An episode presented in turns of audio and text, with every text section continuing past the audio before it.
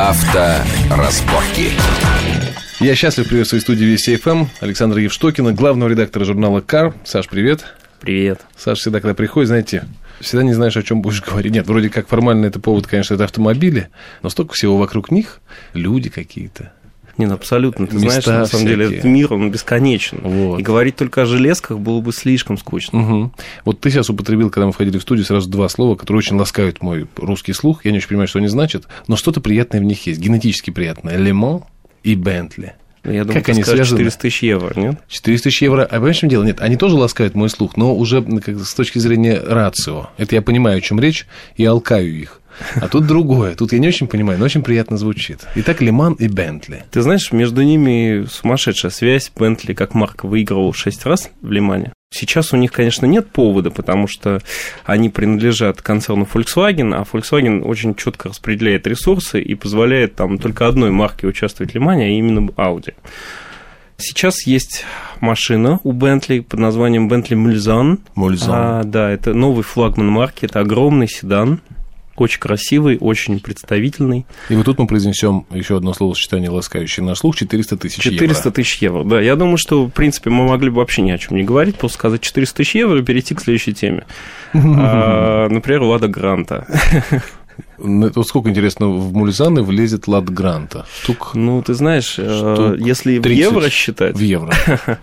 я думаю, что, знаешь, здесь даже речь идет... э, Здесь нельзя эти два понятия упоминать рядом. Это святотатство, по-моему. Да? Нет? Хотя, ты знаешь, у Лада Гранта, что самое смешное, есть еще одно совпадение. Лада Гранта вот буквально в эти выходные запускала новую гоночную серию Лада Гранта Кап и предос- представляла свою гоночную машину. Вот ты знаешь, уди- удивительно, что эти два события, Лиман, Бентли Мульзан и Лада Гранта, и Лада Гранта Кап происходили одновременно, но тем не А ты менее, знаешь... нельзя рядом. Можно рядом? Да, да, это на самом деле вот удивительное совпадение, прям как в голливудских фильмах, когда ты не знаешь, как их связать, а они связаны на самом Сами. невидимой нитью. Скажи мне, а вот ты же был в Лимане? Я был в Лимане, я даже знаю людей, которые делают Ладу Гранту, так что я этим могу вообще обо всем рассказать. Не, во всем не надо. Рас- Расскажи пока вот про, про, про Бентли. Все-таки очень хочется про Мульзан еще, по 400 тысяч евро, про русских в Лимане, что они там делают. Ты знаешь, это, это фантастическая история, но вот ты знаешь, сейчас уже отпускной период начался, и все русские ломанулись во все страны, которые только можно представить. И я тебе хочу сказать, что э, местечко Лиман во Франции – это единственное место, которое полностью лишено русских туристов. Полностью. Да, тут то есть ты вот если ты хочешь найти, вот тебя задолбали эти люди с пластиковыми пакетами в майках-алкоголичках, э, обожженные солнцем, и ты хочешь от них избавиться, вот езжай в Лиман в середине июня, когда будет проходить гонка, потому что так как русские ничего не понимают в автоспорте, у них нет в принципе автоспортивной культуры, для них все события автоспортивные, как там Лиман, Гудвуд, они А- эти а ты события добрый, для них Саш, ты- ничего не значат. Ты добрый. Ничего не значит, абсолютно. Так. Ты приходишь и наслаждаешься полным отсутствием людей твоей национальности. То есть вот э, ты просто полностью общаешься в иноязычной среде. Но при этом, несмотря на то, что отсутствуют туристы, есть очень много специальных людей, о которых тоже страна ничего не знает.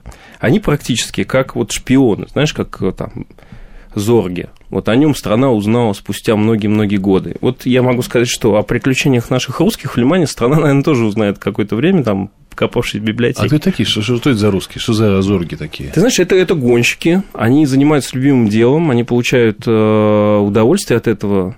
Это довольно нестандартно для нашей страны. Профессиональные что- гонщики? Да, это профессиональные гонщики, которые, например, двое из них, господин Васильев и господин Скрябин, участвуют в э, чемпионате Ferrari Challenge. Они участвовали в гонке, которая пред- предваряла Лиман. Так. Ты знаешь, это было удивительно.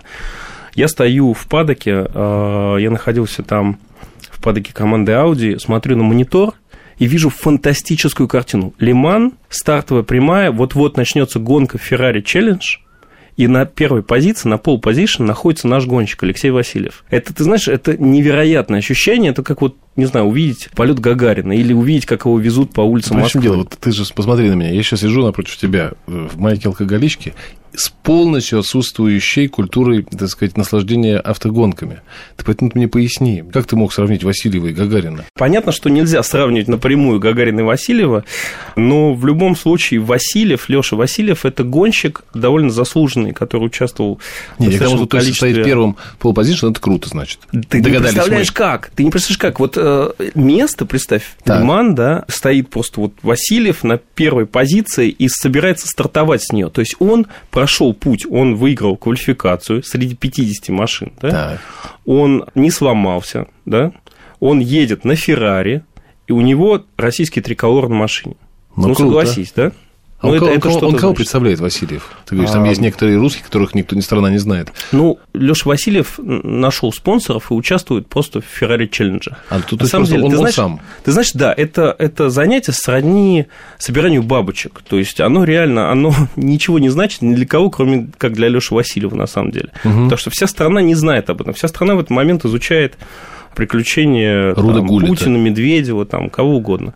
Вот. А Леша Васильев любит свое дело и гоняется за деньги, которые он сам где-то нашел. Ну, сродни тому, чтобы если бы он нашел кошелек на улице угу. и решил потратить эти деньги на, на коллекцию бабочек. Понятно. Это уникальные люди, реально наши гонщики. Вот, например, также в Лимане в этот момент находился Роман Русинов, который искал деньги для участия в Лимане. А как это происходит? Ну, ты знаешь, ну, э, Рома тоже уже довольно известный спортсмен, он э, участвовал во многих э, гоночных дисциплинах, сериях, и он просто вспоминает старые контакты, ходит и пытается найти бюджет на будущее выступление. Сам по, сам по себе он на самом деле описывает это как «мне нужна одна 120 от бюджета Виталия Петрова».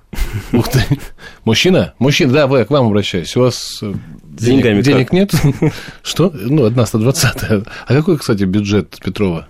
Ну, ты знаешь, учитывая, что э, Рома ищет примерно сумму в районе 200-250 тысяч евро, я думаю, что Ого. ты можешь произвести небольшие э, Я не могу так в уме, но представляю, что это какая-то внушительная сумма. Да, это довольно большие деньги, но на самом деле, опять же, самое обидное, понимаешь, что даже если он эти деньги найдет, а его подвиги, я не имею в виду нахождение денег, а будущие гоночные подвиги, о них никто не Все узнает. никто не узнает. Понимаешь, вот это самое убийство. Получается, значит, не только они, собиратели бабочек, преданы своему странному, малопонятному большому количеству людей вот этому, этой страсти, получается, что эти люди, которые дают им эти деньги, они собиратели бабочек даже в большей степени. Нет, нет, это они не собиратели бабочек, это раскидыватели бабочек по местам, где собиратели бабочек ходят. Подожди, а для чего они дают деньги? Это меценаты.